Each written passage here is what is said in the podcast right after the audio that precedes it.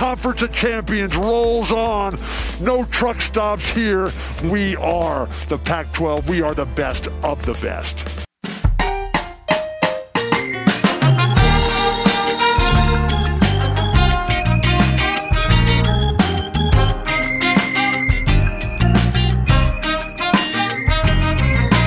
Welcome to No Truck Stops, a Pac 12 podcast. I'm Carlos at Equity Bruin.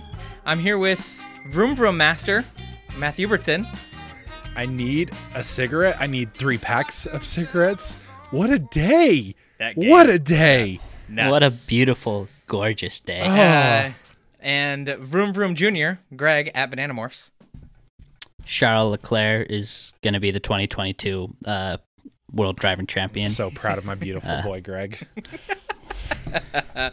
uh, follow us on Twitter and Instagram at No Truck Stops Pod. Send us questions with your emails. Limited time. We've only got a few more weeks of this uh, at No Truck Stops Podcast at gmail.com. This is our basketball episode recapping all the crazy shit that's happened in the Pac 12 over the past week. And, buddy, we are recording this minutes after Arizona beat TCU by the skin of their teeth in overtime Never in, in San. Diego in the round of 32.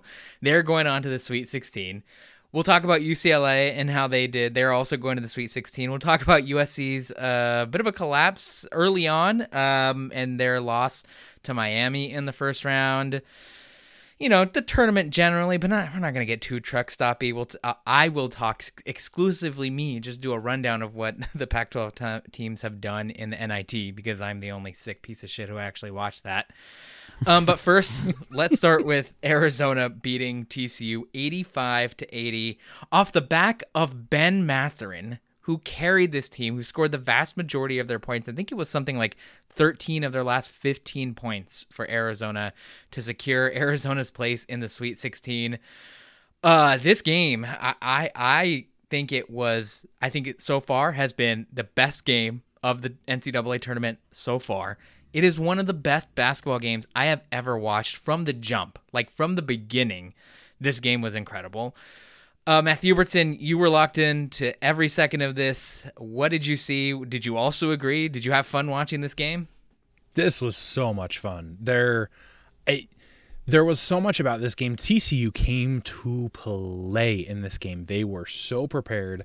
Um, were executing a very specific game plan that was it was very clear to see that this was execution.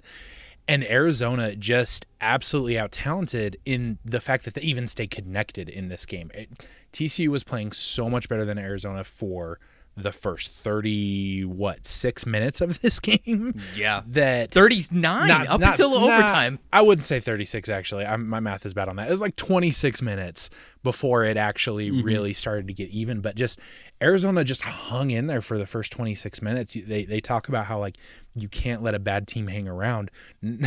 no, you can't just let a more talented team hang around. If they're hanging around, like I. I tweeted, I was like, this thing feels like it's a three minute run away from Arizona just blowing this thing open. And I thought they did. And then mm-hmm. TCU just punched back. Like it oh That my crazy. gosh, it was so good. Christian Koloko was a beast. I know Ben Mathurin is definitely going to be the the name to come out of this game, and rightfully so. He was incredible, but Christian Koloko made every big play for this Arizona team. It was fantastic to watch.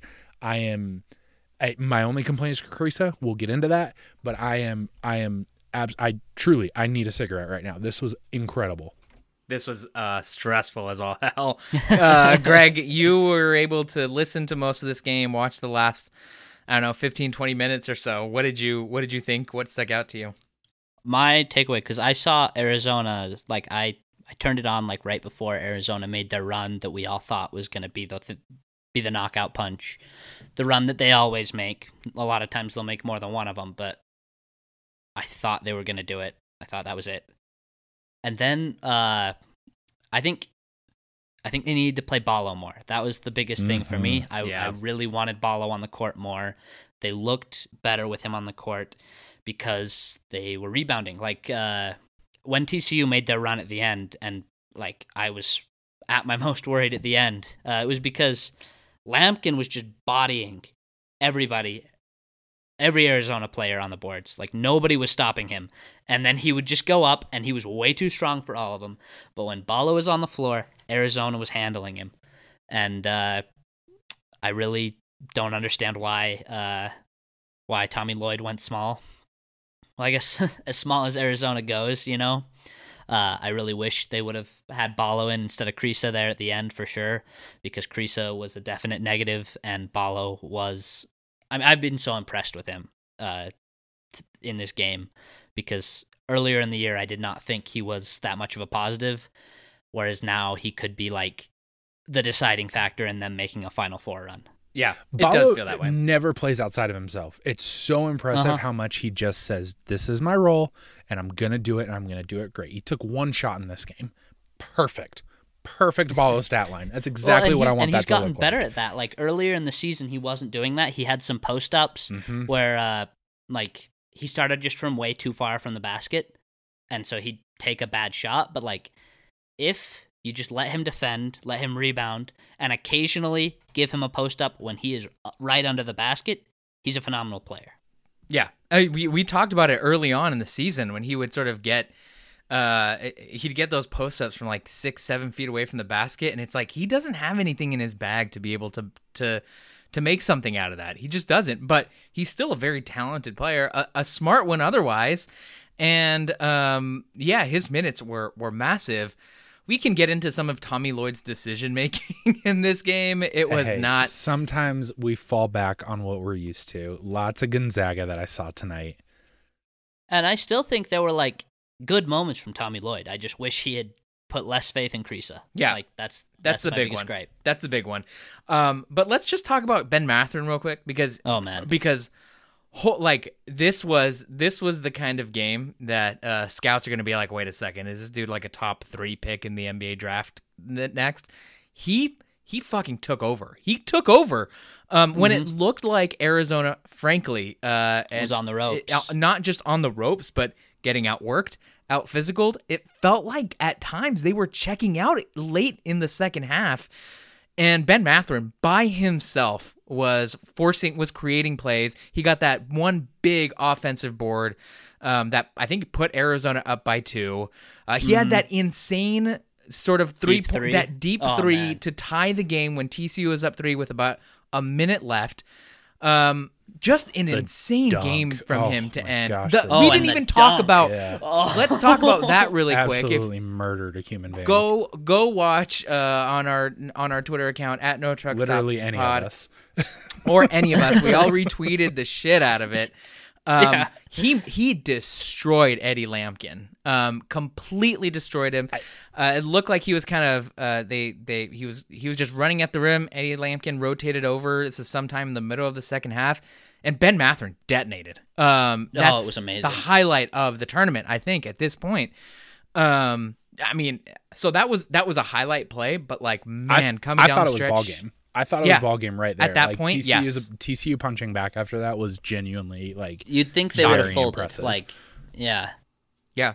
I, I mean, that's just demoralizing to have that happen, especially with Lampkin spending the whole time doing the too small thing on Christian Koloko, and then to get that. absolutely I'm absolutely not trying to talk. posterized. I'm not trying to talk up a truck stop player. Lampkin was the most entertaining player on the Oh, he was tonight. fun. Oh, This without a dude doubt. Yeah. was having so much goddamn fun out there. he he was feeling himself. I mean, when you're when you're doing the like too small like mouse in the house gesture to a guy towards- who's like taller than you. seven foot one. Christian Koloko's seven foot one, and he did that to him. Uh man, you got to have some serious swagger to do it. But but honestly, uh, and this is the thing. There was many many things that went right for Christian Koloko and Arizona. The one thing that's concerning to me is they again got pushed around by Eddie Lampkin and Christian Koloko. I think uh, came up big in some of these key moments, but I also felt like he was playing pretty soft against Eddie Lampkin. Like I think I Eddie totally Lampkin agree. was bumping him around, pushing him around, getting to the spots that he wanted, and Christian Koloko just offered very little resistance at times to Eddie Lampkin. Um, and I think I think it kind of reverberated throughout the team. Like I think TCU was generally out hustling Arizona. I thought they were pushing them around. I thought they were getting whatever position that they wanted. Um, and in the end, it's just, I mean, this is a testament to Arizona's talent. They have such a huge margin for error that like Ben Mathurin can take over. Christian Koloko had that huge putback dunk. Offensively, Christian Koloko was awesome the whole game. That's true. Yes. Uh, it was just defensively, I felt like he played a little scared. Like there were a few plays where Lampkin scored when he like he had no business scoring there. Like Koloko should have stopped him, and he just sort of let Lampkin go up without contesting it as well as he should have, or just fouling when he shouldn't have. Uh, but like you said, the margin for error for Arizona is massive. Yeah. Yeah, they can they can take off long stretches uh, and have one really good stretch and it's over.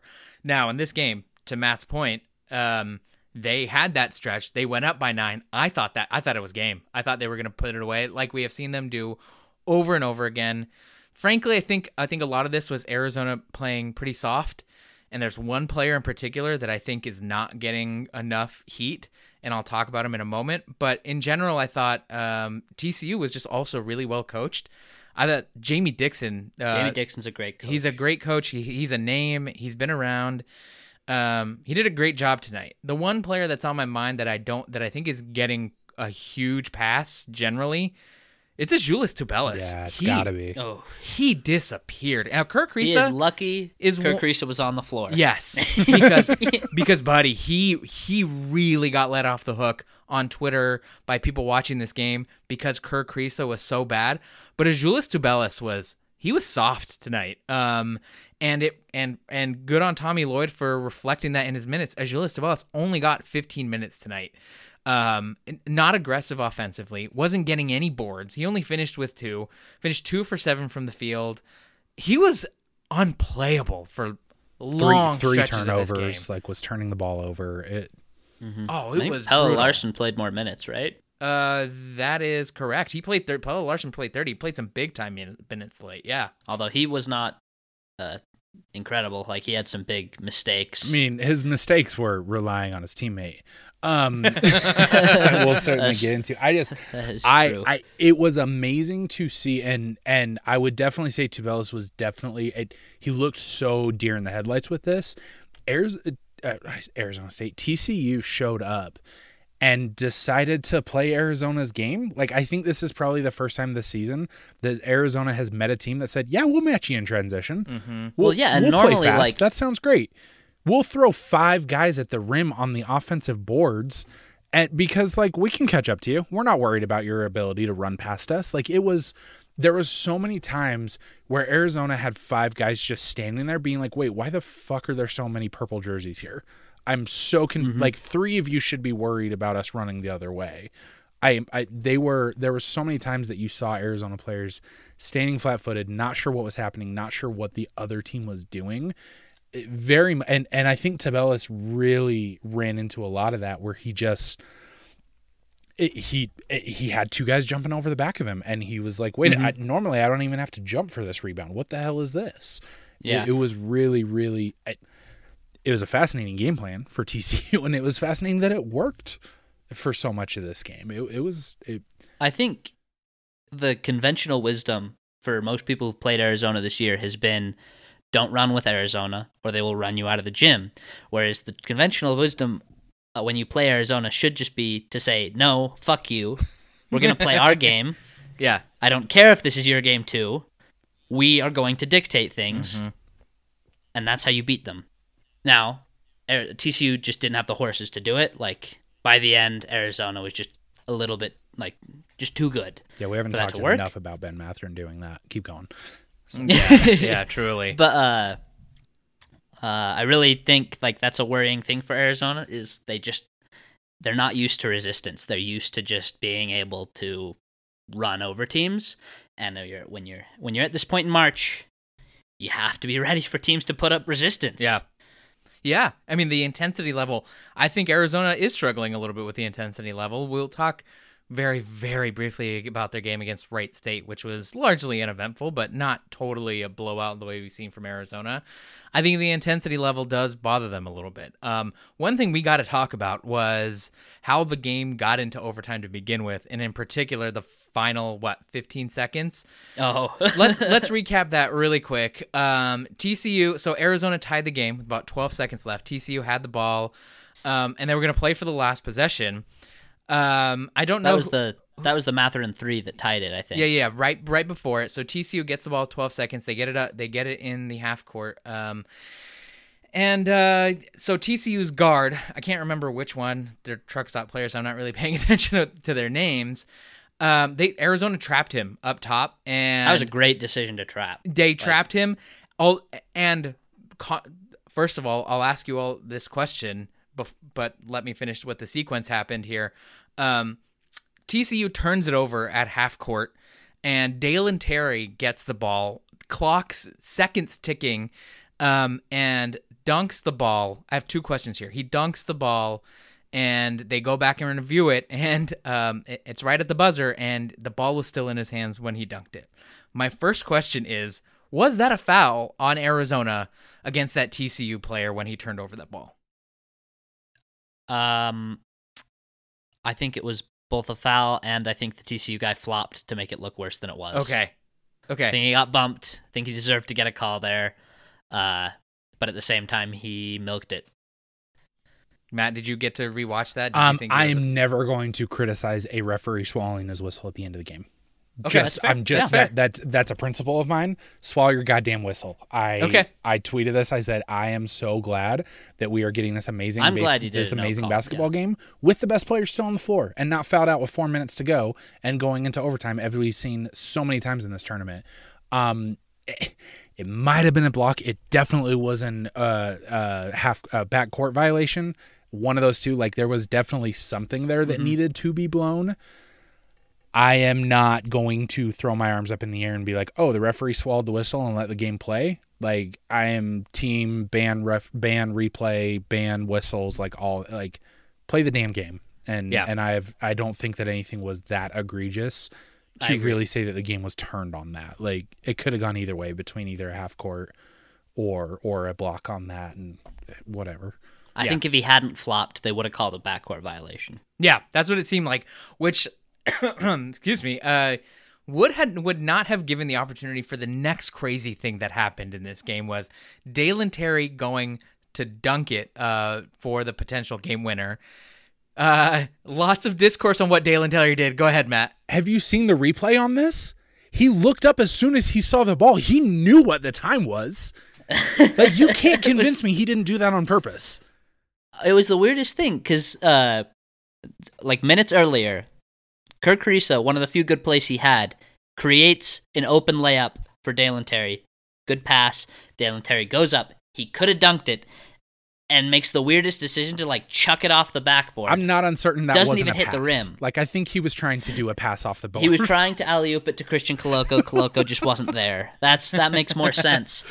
If he had just swapped his decisions there, dunked when he should have dunked, done the layup when he should have done the layup, would have been a great game for Dalen Terry. But though both of those plays were just so bad, like just his brain abandoned him Yeah. in those moments. Yeah, But- yeah. I, go ahead, Matt. But I will say, I mean, you talk about like those fouls. I, I truly, I think that like of everything that happened on that final possession, I think that it just saying, you know what, fuck it, we're going to overtime, was probably the most right solution there. Like I think Yeah, that I was agree. okay.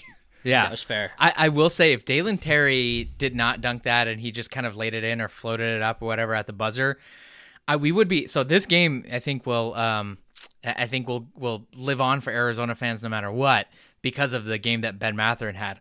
But if Dalen Terry had just sort of laid it up um, and gotten that out of his hands, this would go down in lore as one of the greatest most cr- like craziest finishes in tournament history like people will be replaying that would have been replaying that for years. Um and and we would have had that discourse on whether it was a foul or not would have persisted for years. Like it was going to be that moment.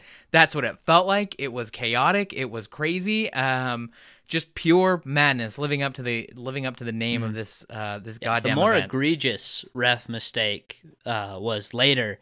uh, when Mathurin got the offensive rebound and then got the and one uh, later in the game, where it should have either been a jump ball or a travel. Like, Oh yeah. absolutely should have been one of those two, and for some reason the ref didn't call it.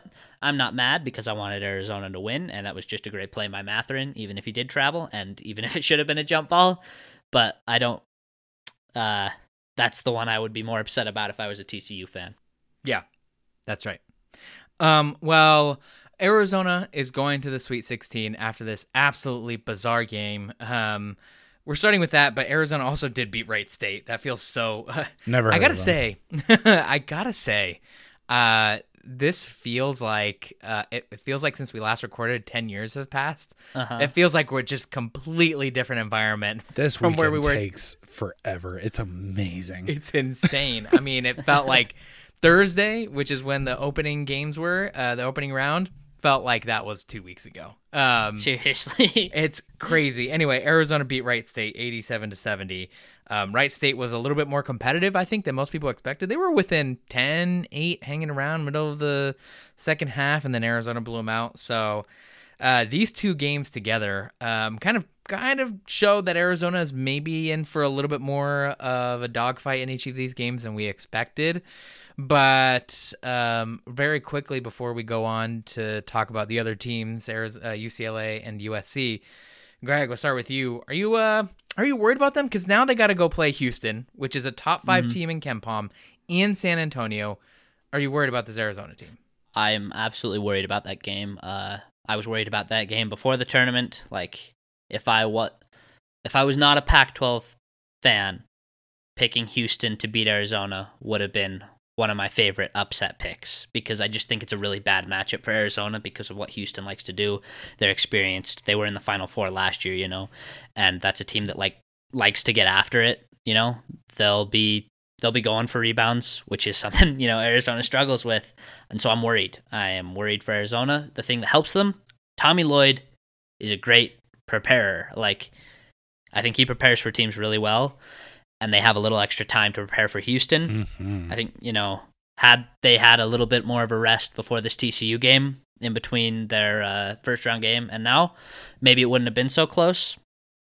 But uh, I don't think they'll be sleeping against Houston because that's a big game, Sweet 16 against like not a pushover opponent, and I trust Tommy Lloyd as a coach, so I I'm going like I think Arizona will beat Houston, but if they lose, I will not be surprised just because of the way those two teams play. Yeah. Matt, are you worried about Arizona? Uh, and not any more than I should be because it's the tournament. Like Yeah. Yeah, yeah. every every uh, how many of these upsets? I mean, I'm pissed because my bracket is like looks like shit. Even though every single one of the every single one of the upsets I like picked lost by like two points. Like they had a chance to win each of these games. Like Arizona being in a position where it's like you go to overtime against the TCU, any of that kind of stuff. Like it, it's fine. I, I Greg, I think your point is excellent. I think that if Arizona plays uh, plays Houston instead of TCU tonight, Arizona probably loses that game. Mm-hmm. Um, I think that the ability to have a week to prepare to be going into, you know, this this actual next round and getting some time, getting some some rest and just some like you know, as we've talked about how Arizona doesn't have that experience in this tournament, being able to just come down and be like, whew, take a breath. Now you now you get to go on your run. Now it's serious. I think greatly, greatly benefits the Arizona team. Um, and I think that you get a more true matchup of Arizona versus Houston. And then on the next round you can go into more of like the weirdness that the tournament Mhm. brings. So Yeah. Yeah. um no, I'm not worried, but also I mean it's it's the tournament, dude. Like Yeah.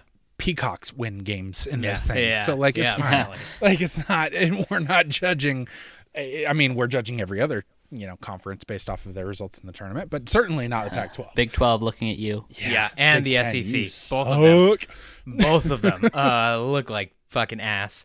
Uh, all right. Well, um, I think my answer to this question is uh, I'm I'm worried if Kirk Kriisa is not 100, percent and I'm worried if Tommy Chris Lloyd. Kriisa plays. What do you mean? yeah, you're right. Um, if, 100 per, I'm still a believer in a healthy Kirk Kriisa. Like I think you're he makes. Arizona better.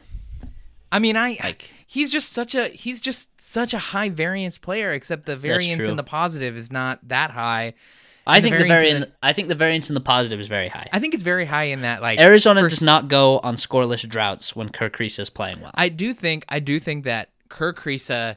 We've talked about this so many times before. If Kirk Kriisa is going and he's hitting shots, it just means something completely different to this Arizona team. Like, and I don't think Ben he has to be hitting shots to help Arizona. It's his passing that makes them better. but I think I, it's his passing that makes him better, makes the the team better. But I think him hitting shots like does oh, when he hits for, shots, that's huge. does yeah. something for Arizona that I don't think Dalen Terry or Ben Mathurin or anyone else hitting shots does. I don't know what it is, but again, every time Kirk Kriisa nails a three, it feels like ten points. Like it's just insane to me. Whatever it is, it felt like you know in the in what did he go like oh for five from three? He went one for ten. Oh, Uh, God. and if he had hit one of those at any point of the like seven threes that he took late, if he had hit one of those, I don't like momentum.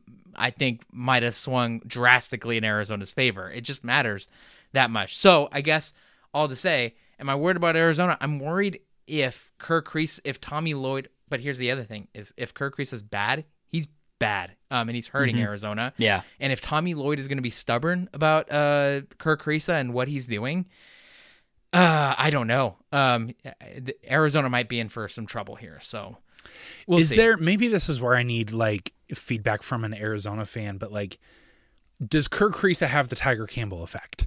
Like is he the actual leader of this basketball team? Because from what I've seen, it doesn't look like it.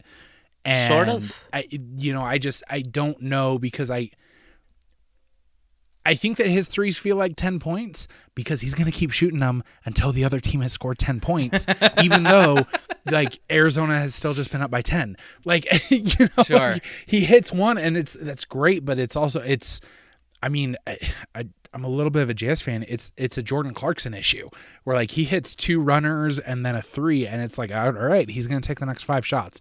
Doesn't matter if he's triple teamed. Like, I feel like Kirk has that same issue and, normally I would be okay with that, except for the fact that you have Ben Mathurin and you have Christian Koloko and you have guys that it's like, yes, your three is worth 10 points, but also I can get twos really easily. I think uh, the similarity between Tiger Campbell and Kirk Kriisa is that they are both far and away the best passers on their teams. Uh, nobody comes close to either of them on either of their teams. And so and we saw it both with of them Arizona him. The difference is Tiger Campbell is just so much smarter than Kirk Kriisa. yes. Like, well, Kirk close. Kriisa is a freshman, first of all, so that's that's worth considering. No shit. but also is he like- really? We're going to do this for five more years? oh boy. Uh, yeah, we're we're in for, Kirk we're in for is a really ride. going to be white, blue, white Duke Blue Devil, isn't he? God oh, oh yeah, easy. um, yeah, I just think wait for fifth year senior Kirk Kriisa, man. I mean, I think we saw it. Arizona turned over the ball 16 times tonight, and I get that they had way more possessions, but like that's still a high turnover ratio. I'll go and check on KenPom how what the turnover turnover ratio ends up being based on the possessions, but that's still 16 is a lot for Arizona. It is, um, and and part of that is Kirk Kriisa not being healthy, not playing well, um, and them having to rely on other people to make passes. And there were there were there were some there was some ugly passing for Arizona this game, and, that, and I think that'll hurt. Like I think Kirk Kriisa just uh, is is is the guy who can sort of push the ball, push the tempo, and make the right passes. Um, so all yeah, like Mathurin's a great player. He's their best player. But his biggest question at this level and as a prospect for the next level is his playmaking. Like how does he pass? He needs to be better as a passer if he's going to be like really successful as an NBA player. And uh it's I mean that hurts Arizona too when he can't when he's not playmaking like he needs to. It is tough for Kriisa because uh, looking at it, it doesn't look like he is doing, you know, just to like when you're the eye test watching the game, he doesn't do the playmaking in the the dribble penetration type of playmaking that you see and that you No, really really look floor, for. yeah. He, he sees the floor and he's he is elite at the post injury passes that Arizona takes advantage of so much. So that that part of it is definitely fair. Right? That's that's definitely a fair. Uh, Well, but if he's going to be chucking threes and going 1 for 10, doesn't matter how well he's passing, it's still going to hurt Arizona. uh huh uh huh absolutely. that's Arizona. Um, so they get Houston next. it's going to be fun. It's going to be interesting to see how they play. Uh, we'll talk about UCLA and their two game run and their run to the Sweet 16. We'll talk about USC's early exit, uh, do a little truck stop discourse. But before that, uh, we got an ad read. Homefieldapparel.com. Uh, us making a little bit of an exception for uh, the inaugural ad read of the No Truck Stop podcast. Um, Homefield, Homefield Apparel has been it, through season three of the big new Saturday drop. UCLA has been this last week's big new Saturday, and it is a gorgeous, gorgeous drop. I it, truly USC's drop has been good. I've seen a couple of other ones that have been good. I have not seen a drop that actually looked like it was catered to the actual school. UCLA's uh, collection is so so good. Um, if you've never seen home field stuff before, it is absolutely amazing. Um, they partner with schools to dig through their archives and history to find unique logos and mascots. And my goodness, this UCLA collection, it's not just a looking back in the archives and finding the old ones. They have a brand new Pauley Pavilion uh, logo that is really, really good. Um, Greg, you just got that shirt in, right? Yeah, I've been wearing the Pauley Pavilion shirt uh, while I watched the UCLA tournament games, so I've been very impressed. Home field magic straight from Greg's chest to the court. That's right. that's why. That's why UCLA is still in this thing. It, it has genuinely been amazing. Um, love home field apparel. Love everything that they do. The only uh, ethical consumption that exists. Um, if you want to go in, if you're a new customer to Home Field Apparel, um, use the promo code No Truck Stops at checkout for 15% off. Again, just no, just one word, No Truck Stops. Get 15% off your order. Um, if you're not a UCLA fan, they have a great drop. For, they have a great set of USC, Utah, Colorado, Washington, and Cal. Again, literally everyone vouches for this stuff. I have a Utah shirt. It is the softest, most like it is the best fitting shirt that I've ever worn in my entire life. It doesn't do that stretchy, weird thing at the bottom, doesn't do the stretchy thing at the neck. It is a genuinely incredible shirt.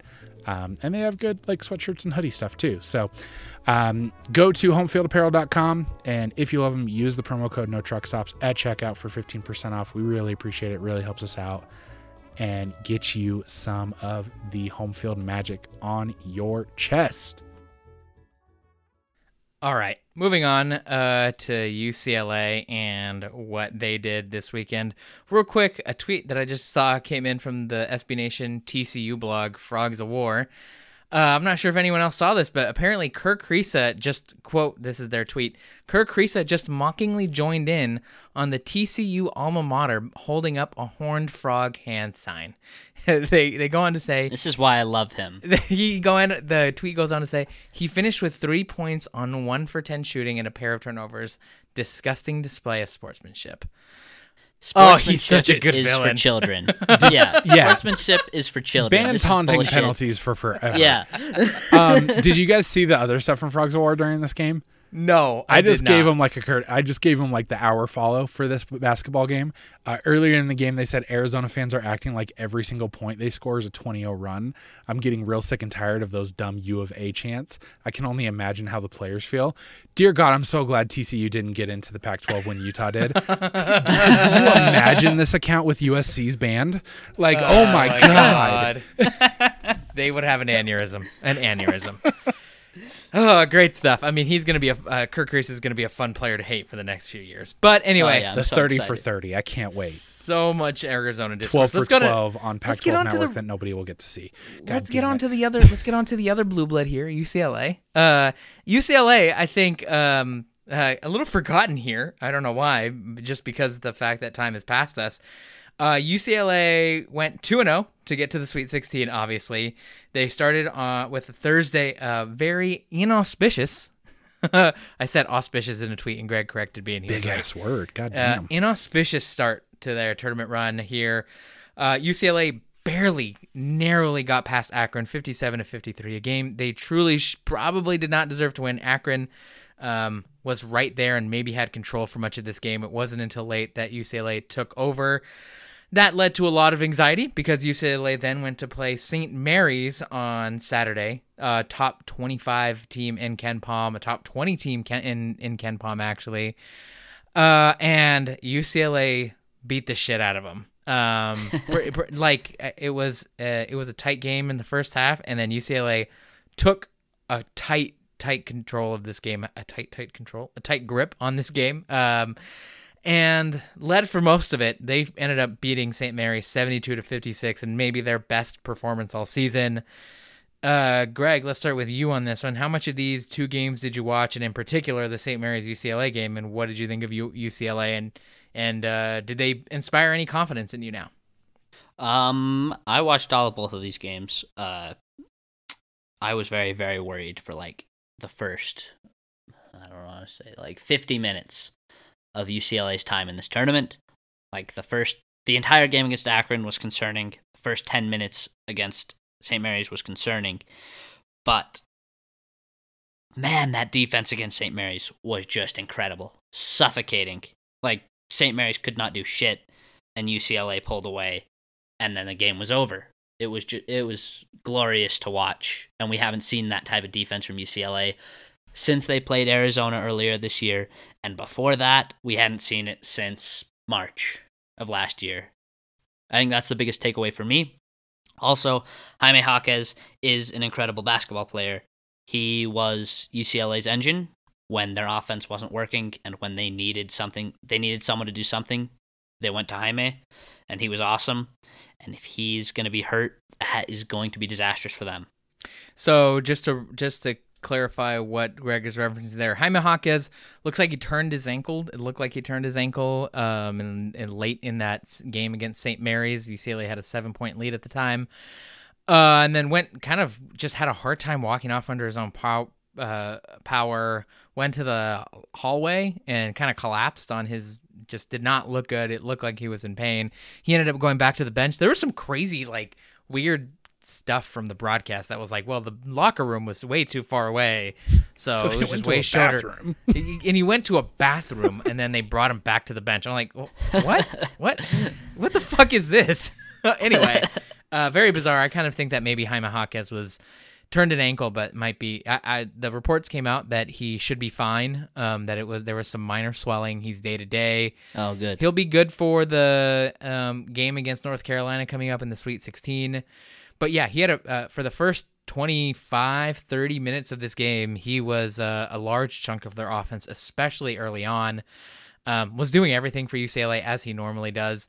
The one player i think that was the mvp of this game it's going to be stunning if you have not been following our tweets it's Cody Riley. Um, bonkers. Man. Unbelievable shit from Cody Riley. I went on a Twitter space. Uh, if you're uh, not following me at Equity Bruin, you should get on the Twitter spaces after the UCLA games. They are a lot of fun. Um, Cody Riley had his best game of the season by a mile. By a mile. Defensively, mm-hmm was moving way way better than he ever has been.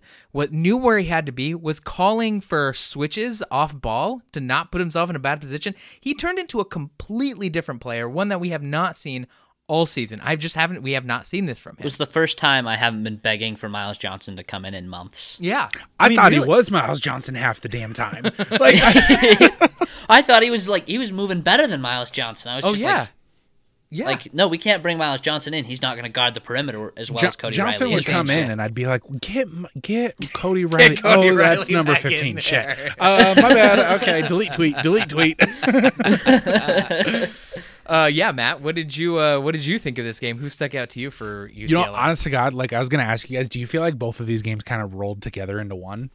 Like my evaluation of UCLA, I'm having a really hard time actually separating these two games because you said you talked about how the game with St. Mary's wasn't actually that close, and I was like, mm, it felt really, really close the whole time, and now I'm actually realizing that just I feel like three quarters of the game against St. Mary's might actually just be my recollection of the game against Akron. Um, yeah.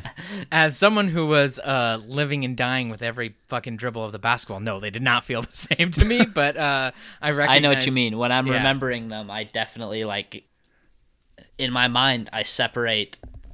Uh, I don't separate from the difference between two games. I separate from the moment where UCLA locked in defensively against St. Mary's, and everything before that was the first round. Yeah, that, that's kind of what it felt like. That's yeah. definitely fair. That's right. There was an opening stretch of that game where UCLA did not look good. It looked like they they were a l- little bit of trouble. But what were you going to say, Matt? Although Well, I just I I I am shocked isn't the right word. I'm I'm trying I'm I've been wrestling with how the hell to say this for the last 24 hours. Um UCLA is such a different team when they just take on the personality of Tiger Campbell. Um they Yes. they are a very talented team. They definitely have dudes that can just go out and out talent you. Johnny Juzang, Jaime Jaquez, Myles Johnson on the defensive end can definitely just be a better player than you, and it doesn't matter what happens. But they're not they're they're not a top five pick in the draft, right? Like they are not so much better than their competition that that's the only thing that they can rely on. And so when the entire team buys in to what a guy like a Tiger Campbell has to play by, where it's just no, you actually have to play the right way. You actually have to play within the offense. You actually have to get the shots that are maximizing your own talents. All of a sudden, everything just clicks. And we saw this a lot against Akron, obviously, in the close, where Tiger Campbell just closed elite. And I saw a lot of this in St. Mary's. I obviously heard a lot about about Jaquez and, and about Riley, but there were so many moments throughout the St. Mary's games where I throughout games uh, throughout that game where I felt like there were points in the game where it's like Jaime's trying to do too much, uh, Johnny's trying to do too much. I Cody Riley thinks that he's some superstar, um, and and Tiger Campbell was able to step in and be like, nope, that like point everything back, get everything back in line, and and really control the team in a way that while it didn't obviously feel like he was the best player on the court at any point, um, was I mean, he was, was really impressive still. to me. Yeah, he was the leading scorer, and I think that Tiger Campbell has the effect of just calming UCLA down in offense and dictating the pace and dictating the tempo and telling people where they need to be and making sure that everyone's set. If he needs to push the ball, he can. Um, and he was aggressive uh, against St. Mary's, especially in that second half. Um, no, he's critical to what UCLA does, and you and and Mick Cronin agrees because uh, I don't know if anyone, if if either of you caught this, but uh, early on in the game, Tiger Campbell picked one foul. Uh, he he he picked up one foul, and Mick Cronin sat him immediately because he was worried about him picking his second, which I is like you there for the close. yeah, I, that was the weirdest thing I'd ever seen. He was he was worried that Tiger Campbell was going to pick up his second foul early on. Uh, that's and how I much think he part means of that was at the beginning of the game. Uh, like uh, obviously, I th- totally agree with that. I think the primary reasoning was he wanted to save Tiger Campbell, make sure he wasn't in foul trouble because UCLA needs him. But at the beginning of the game, even with Tiger Campbell on the floor, their offense just was so disjointed. It was basically if Jaquez doesn't get a post, like if Jaquez doesn't get a post touch, UCLA is going to get a shot clock violation. And so I feel like that was the right time to sit him too, just because he wasn't going to be able to do anything if you're running everything through Jaquez anyway. Yeah. So I think it was just a combination of those two things. Yeah. And I think a number of players stepped up for UCLA offensively. Uh, it was Jaime Jaquez early on. Jules Bernard hit some big shots. he did hit some big shots, and this is the thing with this UCLA team is is that can you count, can you necessarily count on Johnny Juzang to ha- to to dominate every single game? You could in the tournament, but maybe not this year. But he has his stretches. Can you count on Jules Bernard to take over a game or or um, to have a, a, a big game every game? No, but he has his stretches. Uh, same for kind of Tiger Campbell. And the thing is, between jo- Johnny Juzang, Jules Bernard, Jaime Jaquez, Tiger Campbell, they each had their stretches where they were kind of took over this game. It's almost like they took turns, frankly. Yeah. It it felt like it was like, all right, Johnny, you got to get. He had a horrific first half. Really came through in the second half and had his stretch. Jules Yeah. Bernard has hit, had his stretch in the second half. Tiger Campbell had his stretch of scoring in the second half. Um, even Cody Riley, it felt like had a couple of stretches offensively where he was scoring, even though his biggest contributions didn't come, um, yeah, sort of in getting buckets. But they kind of took turns unloading on St. Mary's and getting the buckets that they wanted in the spots they wanted. They got really comfortable. St. Mary's, um, a, a, an, an apparently an elite defensive team per KenPom, per the metrics. They are a great defensive team. and they had zero answers for UCLA offensively. And then defensively, some of the best stretches of defense we've seen from UCLA all season, um, particularly when Peyton Watson came in. Again, Oh just man, coming in and completely altering the complexion complexion of UCLA's defense. UCLA is so much better when one of Peyton Watson or Jaylen Clark are on the floor. yes. Like, I get that maybe individually they're not better than like one of them is not better than Jules Bernard or Jaime Jaquez or uh, Johnny Juzang.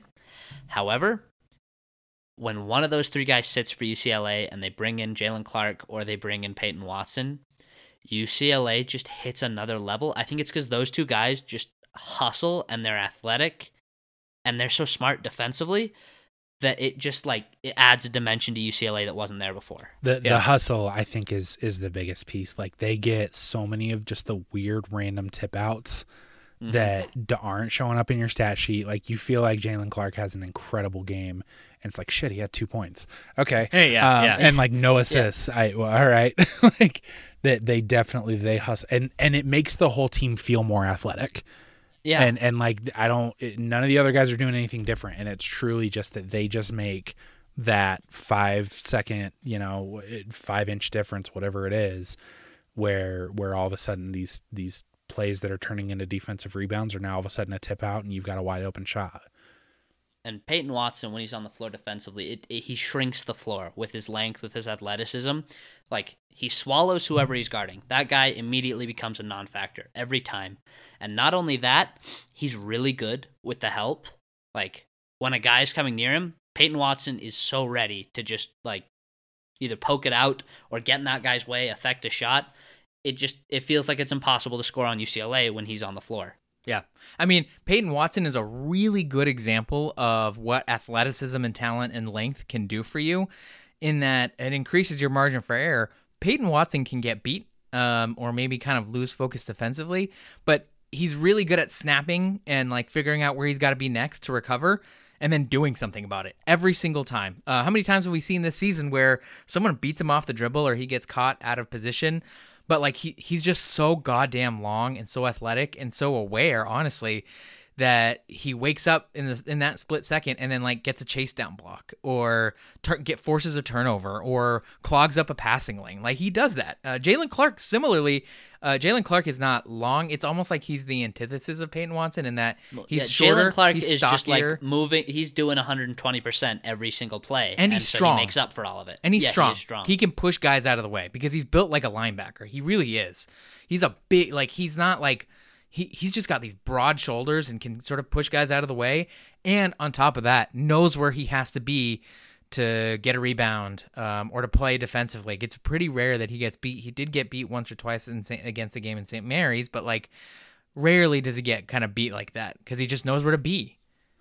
the you talk a lot about uh, about those those ways where you can impact the game kind of on the exterior of the game i UCLA's rebounding in this game when they were doubling the post every single time was genuinely incredible. Like th- that's a dumb thing. I know that doesn't it, it doesn't look In that big of a deal. They were able to rebound despite really selling out on the post doubling.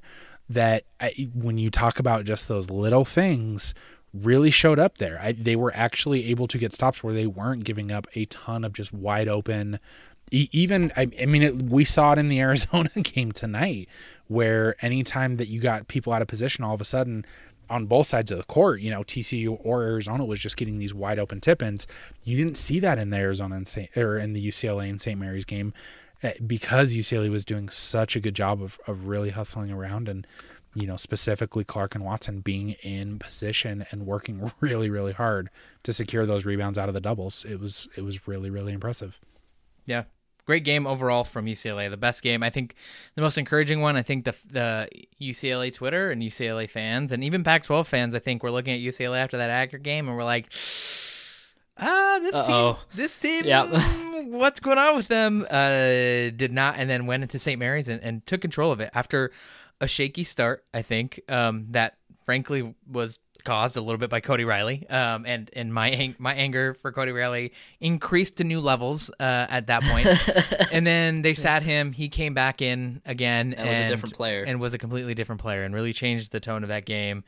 Um, it was crazy because, and I tweeted about this. Like, it's it's crazy for Cody Riley to like his greatest gift is giving you an entire season of garbage, putting that all on tape, and then when teams scout right in the tournament, they're like, "All right, all right, Cody Riley, let's exploit the shit out of him," and then Cody Riley saying.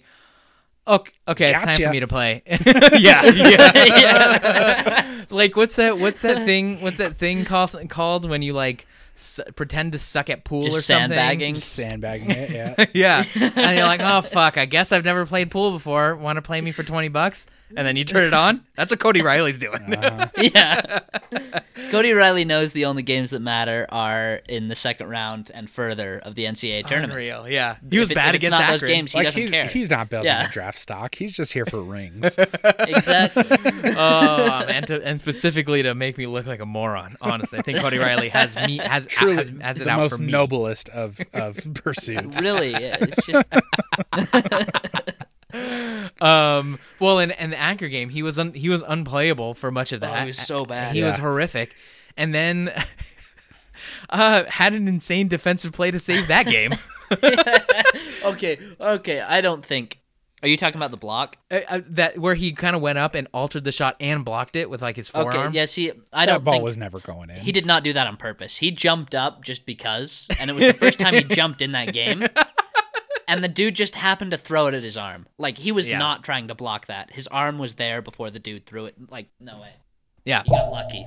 Okay. And then apparently he just made that luck into an elite performance the next game. Are Yeah. are are we ready? Well, I guess we have to talk about USC. Do you want to talk a little bit about like UCLA and Arizona moving forward, or do you want to move to USC? I mean, maybe the UNC game. Yeah, so uh, so we did talk a little bit about Arizona moving forward. UCLA now is going on to play the eighth seed in the in the region, North Carolina, who beat not the top seed Baylor, the defending champs. Uh, it looked like in that game, not to get too much into truck stop. I'm not. We're not going to talk too much about the North Carolina ba- Baylor game, but North Carolina got up big, like 25 points, and Baylor battled all the way back to force overtime. North Carolina did end up winning that game. Um, but in the end, this this region now for UCLA is shaping up to be very nice. Uh, the number one seed fell to North Carolina, their next opponent, and then the number two seed fell um, to Kentucky and St. Peter's. Let's hold on to that. I'm going to ask you all some, some truck stop questions later. But um, Matt Hubertson, I mean, is this is set up for them to do some to, to get to another Final Four, right? It it definitely is. Like it's funny because you look at the at the seating and it, I don't know. I, part of of what's hard when you look at paths is like what's the opposing path versus also what do you feel about this team.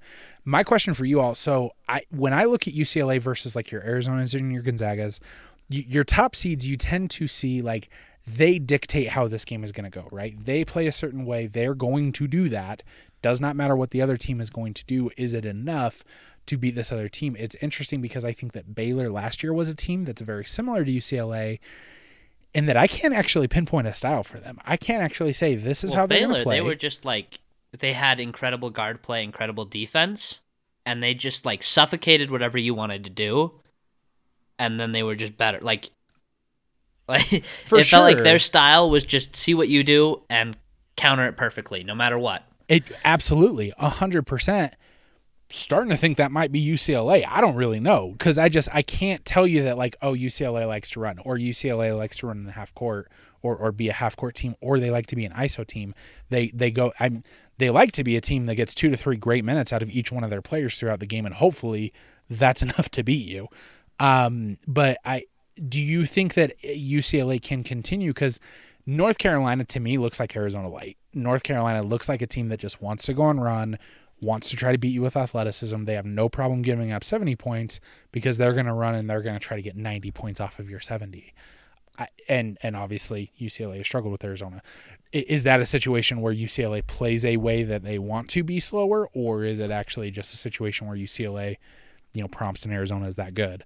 So, I, what do you think there? You know, as far as as UCLA's gameplay goes. UCLA is most comfortable when they're slowing the game down and they're playing deliberate. I think that they try to speed it up and play up tempo. I think in times when they think it's advantageous for them. Um, we've seen that more this year than we ever have under Mick Cronin. But generally, um, UCLA wants to play slow. They want to turn this game into what people call a rock fight. Um, they want to make it a very low possession game. They want to make you play ugly. And honestly, their offense pretty fucking ugly. Also, uh, I like Well, their offense is ugly, but they just got a bunch of players who, Who are can score. You know at who- ugly offense. You yeah. know, you know who this is like, and Greg might might agree or disagree. They remind me of like the 2015-16 Houston Rockets. Um, Oh, God. where it was like, hey, we're just gonna fucking ISO you. James Harden is gonna dribble for like 18 seconds, and then he's gonna try to make something happen, and then get someone out open for a three. Yeah, and the plan is basically he will do well enough of that enough of the time yeah. that will beat you. And that's a that's the plan with jo- Jules Bernard, Johnny Juzang, Tiger Yeah, Campbell. they just have a few Jaime different players instead of just one player. Yeah, right. I think that's that's what UCLA wants to do. So I think they're most comfortable doing that. I think that they're willing to play up tempo if they need to, if they want to push it, if they feel like it's advantageous. I think that UCLA is still learning how to do that. Like it felt like sometimes during that St. Mary's game, it was like, and against Akron, they would force the issue. They would say, "We're going to go up tempo," and it doesn't matter that St. Mary's already has three guys already set and back. We're just going to keep doing it anyway. Um, and they need to learn how to be a, a bit more disciplined and responsive to be like, okay, nope, we weren't able to get them off. We weren't able to get numbers here. We're going to pull it back and let's get into our offense. Um, For me, that's what they Oh, need to do. And and just the point about sorry, Arizona UNC being Arizona Light. UCLA, I think the thing that should scare UCLA fans and this UCLA team the most is if they have to deal with two seven footers, like they would have to against Arizona or against Gonzaga. Those or two things. Purdue, uh, I, I don't know anything about Purdue, but I they have two seven footers. there you go. Um, but are they are they And- mobile? I don't know. Ivy. Let's not And- let's not let's not get into. I, I okay maybe okay fair and Purdue. Um, that those are the things that I think uh, are going to really cause UCLA problems. I think I cannot remember the last time uh, a, a, like an elite backcourt went off against UCLA, except like Long Beach State, like in November. But that doesn't count that doesn't because count. UCLA they didn't were care. asleep. Yeah. Um, but like, when's the last time a backcourt just went off against UCLA? Maybe the Oregon game with Jacob Young and Will Richardson, but okay. Um, aside, you know, that might be the last time in quite a while. Uh, they can handle backcourts because their guards are so long, with the exception of Tiger Campbell. What I think they struggle with is if they've got to deal with uh, a lot of length at, at the center position and at the four. Like they really struggle there. Um, and I don't. UNC does not have that. I think UNC like for me the biggest difference between UNC and Arizona is I think Arizona is really well coached and I'm not going to pretend that I've watched a ton of UNC games, but in that Baylor game I thought they were abysmally coached. Oh, yeah. Like what the fuck was their plan in the second round? I mean the second half of that Yeah. game. Baylor just pressed them every time and they had no answers. Mm-hmm. And it looked like there were zero adjustments being made. It looked like the players had no idea what to do with this. Like just down the line, it felt like a better coach could have stopped that Baylor run. Mm-hmm. And uh, I can't remember the name of North Carolina's coach. He just had zero interest in doing it.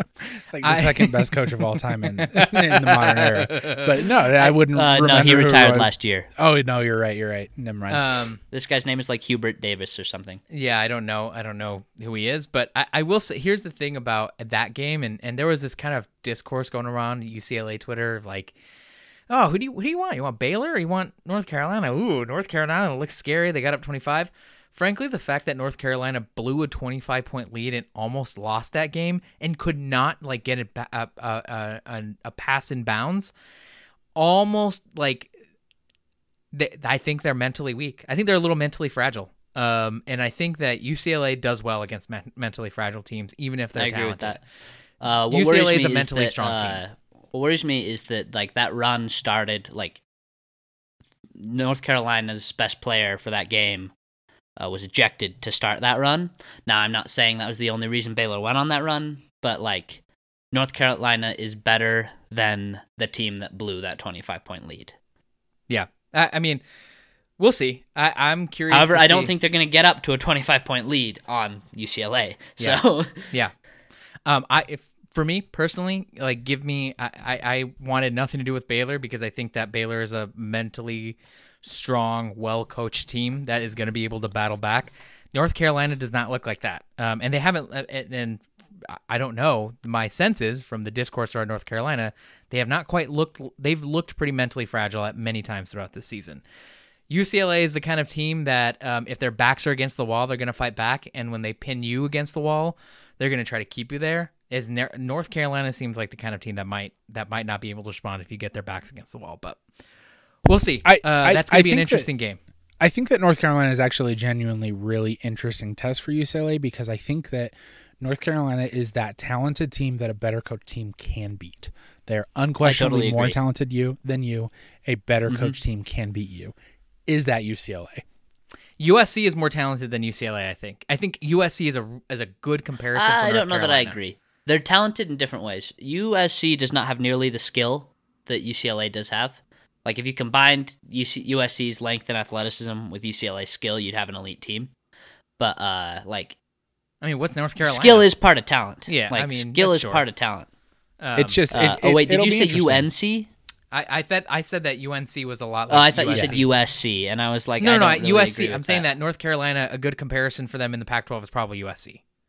I think North Carolina is better than USC. Uh, Okay. I think their players are More I think talented. they just have more ways to hurt you than USC does. Like USC needs Drew uh, needs Isaiah Mobley and one of Drew Peterson or Boogie Ellis to like have a good game. Otherwise, they are sunk.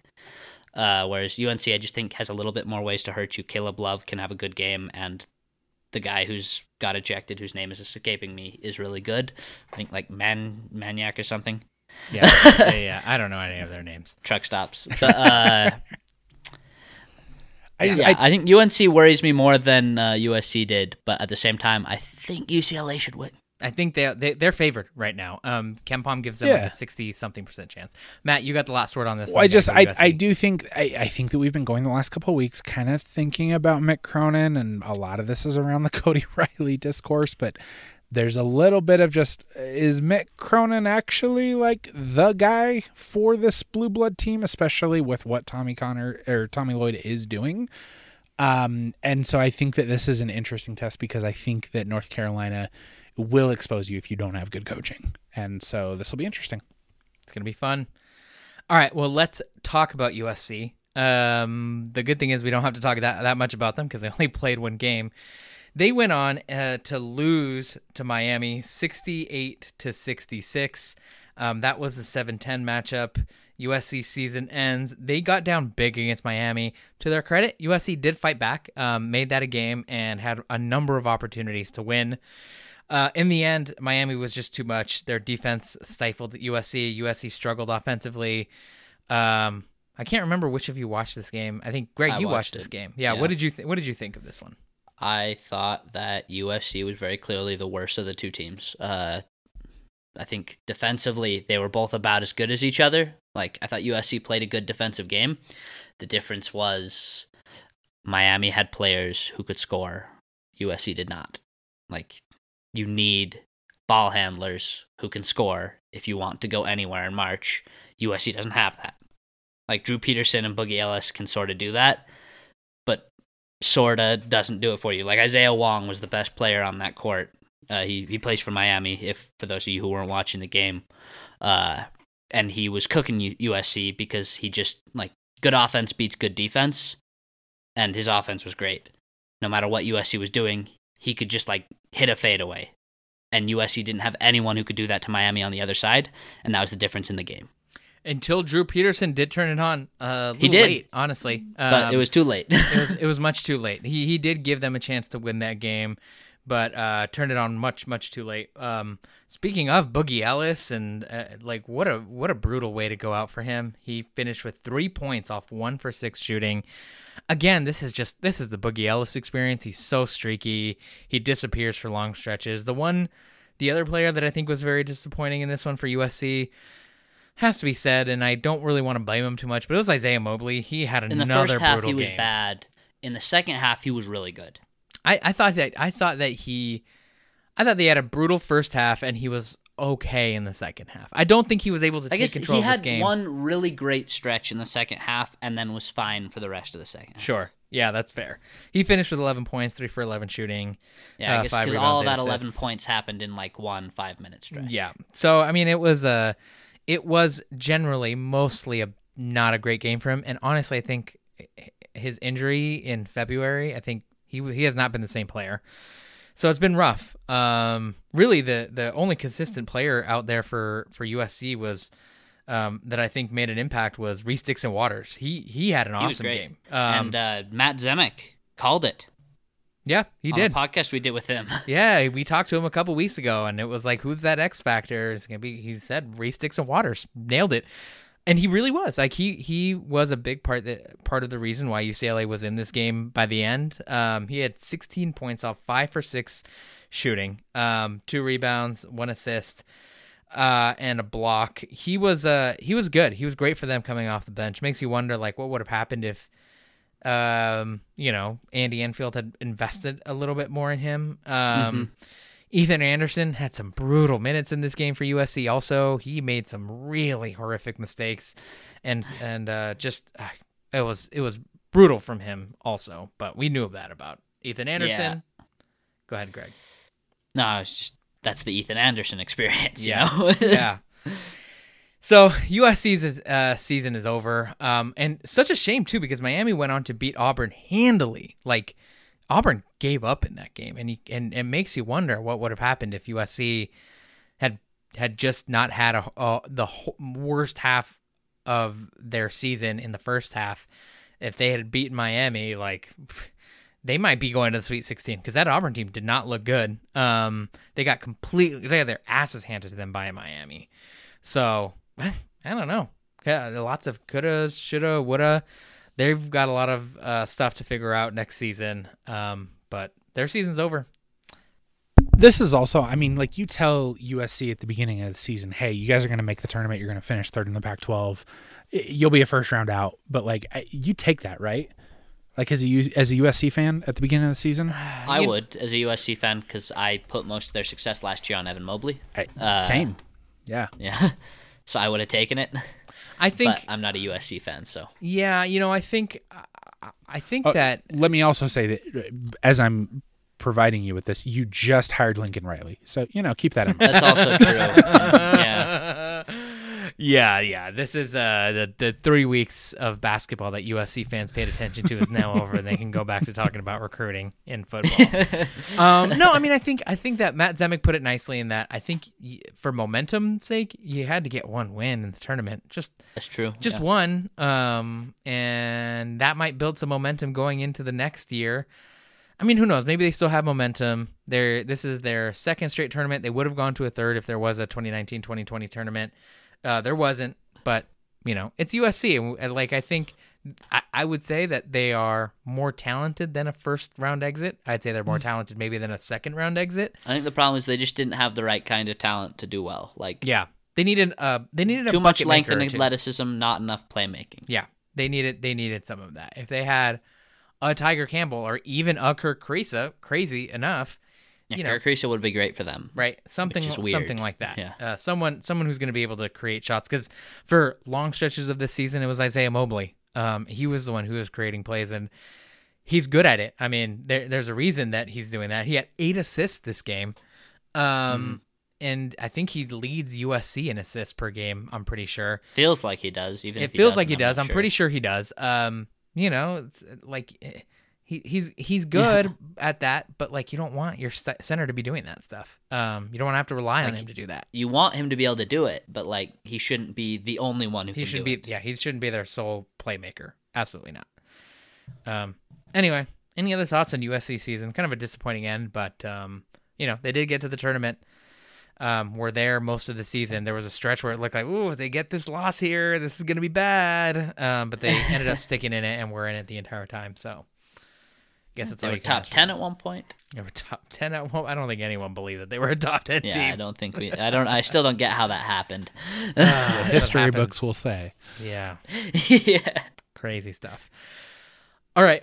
Well, that'll do it for um, you know, the three Pac-12 teams. I'm going to do run very very very very quickly on Get in uh, mud. in the mud the NIT I was a fucking sicko, and I watched most of these games. Uh, Washington State beat the shit out of Southern Methodist SMU in SMU. Um, they go on to I don't know how many teams are in the NIT. This they're going to the third round. Too many. Is that the Sweet 16? I have no idea. Um, they're going on to the NIT. The SMU actually, first of all, George W. Bush was at this game for some weird reason. Very bizarre. There were like I liked 30 you saying he was the second worst war criminal in that in that building behind SMU's coach. Yeah, there was something like that. I did tweet something like that. Um, there was only like felt like 30 people at this game, and George W. Bush was one of them. Insane stuff. Anyway, SMU had apparently not lost a home game since like January 2021, so like 15 months, and Washington State ran them off the court. So that was cool. Uh, Oregon ended their season in disappointing fashion against Texas A&M, 75 to 60. Um, yeah, not a, not a great game from them overall. Didn't watch that one, thankfully. And then um, Washington State to kind of get to this point beat Santa Clara pretty handily. The one game that I think that was most disappointing here was Colorado bowing out in the first round of the NIT to St. Bonaventure. Um, they, boy, that was they did not show up for that game at all. That game was at home against a mid-major like St. Bonaventure, the Bonnies. Boy, they looked like ass. They just did not want to be there. So Colorado season is over. Colorado uh, lives on, but and then Oregon, slept walk through the first half against Utah State and ended up winning that game before they ended up losing to Texas A&M. So anyway, Washington State now will go on to play. Who are they going to play next? I'm not sure. Uh, I think they're playing. One second while I pull this up. Uh, they get BYU actually. Um, they'll go to BYU. Uh, I think it's either Tuesday or Wednesday, one of those two. So chance for the Pac-12 to kick kick the shit out of another West Coast Conference team. All right, let's not talk about the NIT because that is boring as hell. What I do want to talk about is a little truck stop discourse. Ooh,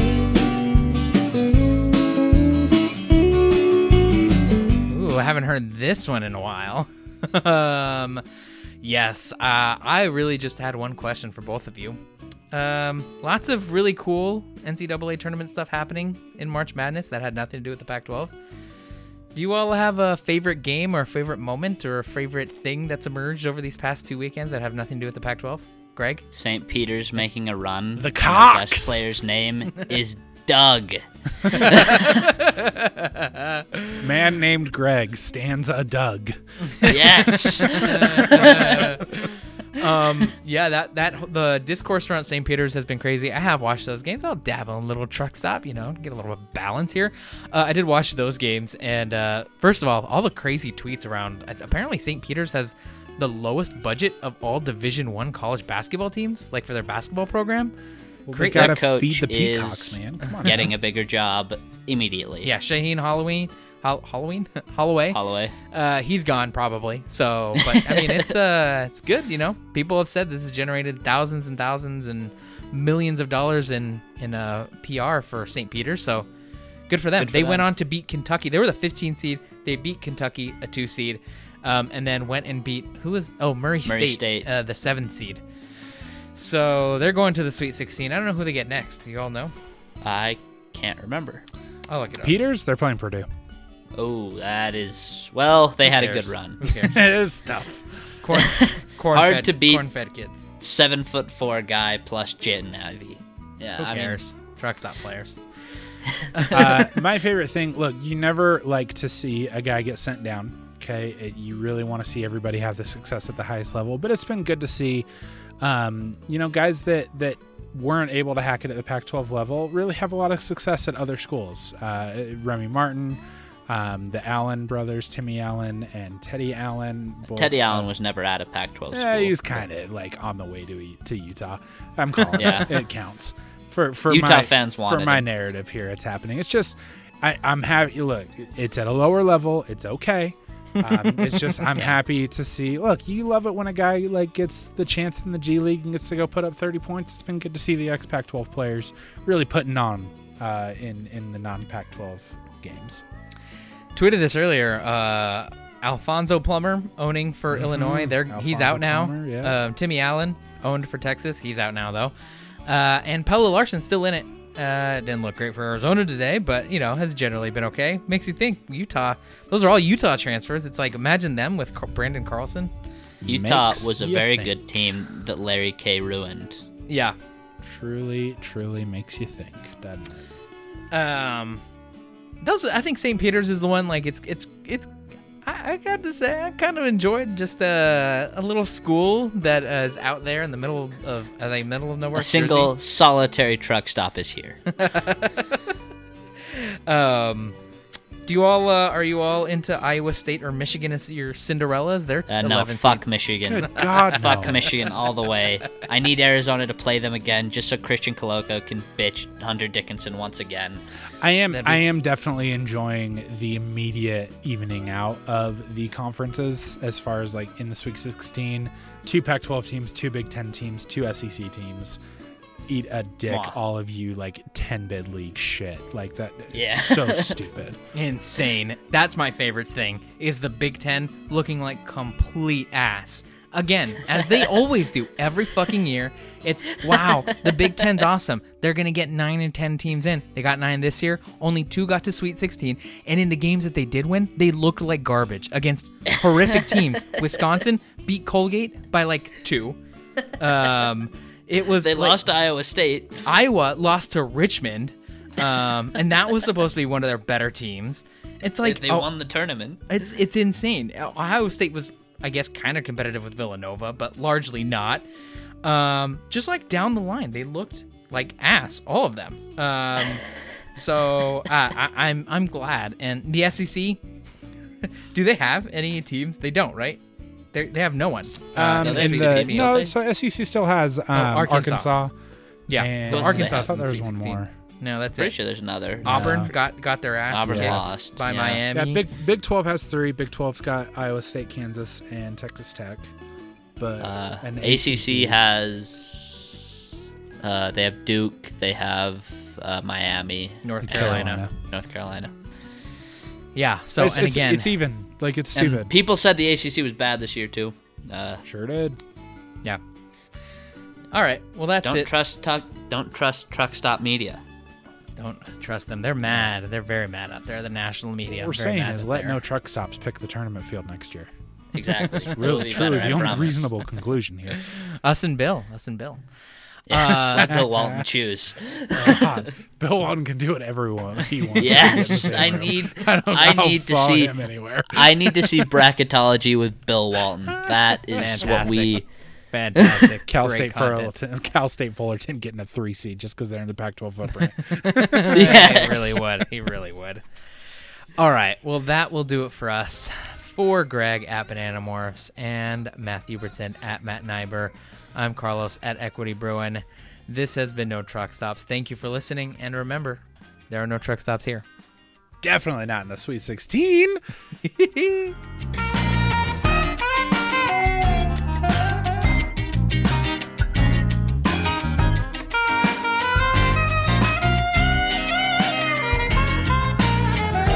Room is still and thick with smoke. So thick it makes you choke. In, the coffee's kicking, and my patience wearing thin. Said I'm lonelier than a single sax on a quiet city street.